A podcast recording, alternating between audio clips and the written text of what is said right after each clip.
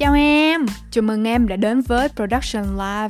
Chị May nhất Producer, đại diện của Production Net Top Talent, là nơi sẽ trang bị cho em những kiến thức cần và đủ để đi khách một cách chuyên nghiệp và thành thục nhất. Tính chi đi, sau khi hoàn thành khóa học, càng đi khách các em sẽ càng thịt thụ, các em sẽ càng say mê. Nào, các em của Chi đã sẵn sàng và thật dễ an toàn chưa? Chưa hà, chưa chị cũng đi luôn. Như các em đã được biết, Production House là để sản xuất ra TVC, nhưng mà để sản xuất ra TVC thì Production House cần phải có Production Team. Người đứng đầu Production Team đó chính là EP Executive Producer, viết tắt là E và B phỏ, hay còn được gọi là giám đốc sản xuất.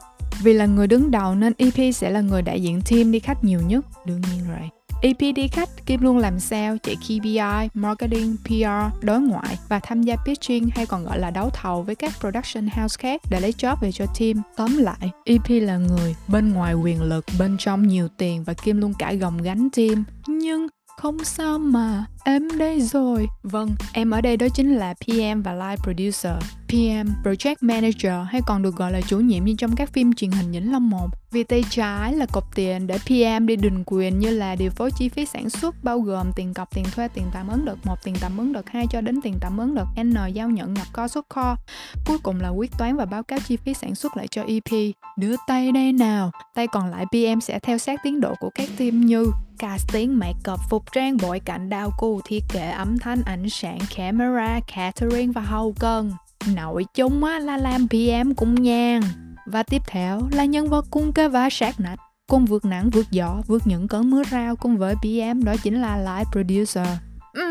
Và cách đơn giản nhất để hình dung ra công việc của một live producer đó là hãy liên tưởng tới một cái bùng bình Vì live producer sẽ là người nắm tất cả những thông tin, yêu cầu và phản hồi qua lại giữa các bên tham gia dự án, giữa khách hàng, agency, đạo diễn và production team. Vì đã lỡ mang trên mình trọng trách to lớn này nên thông thường live producer sẽ là một file recap kiểu như biên bản cuộc họp để tóm lại những thông tin chính, nội dung nào đã được thông qua còn nội dung nào cần được trao đổi thêm và bước tiếp tiếp theo giữa các bên là gì.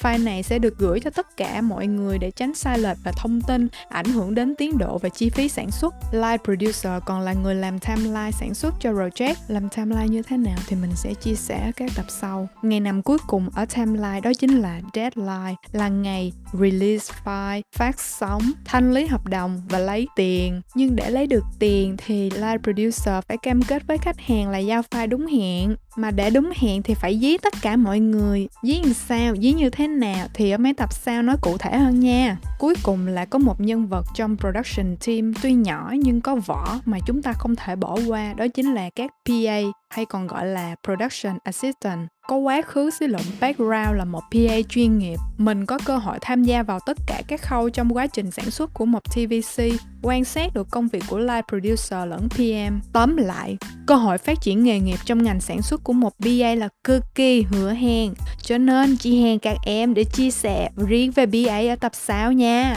Hôn các em, tạm biệt.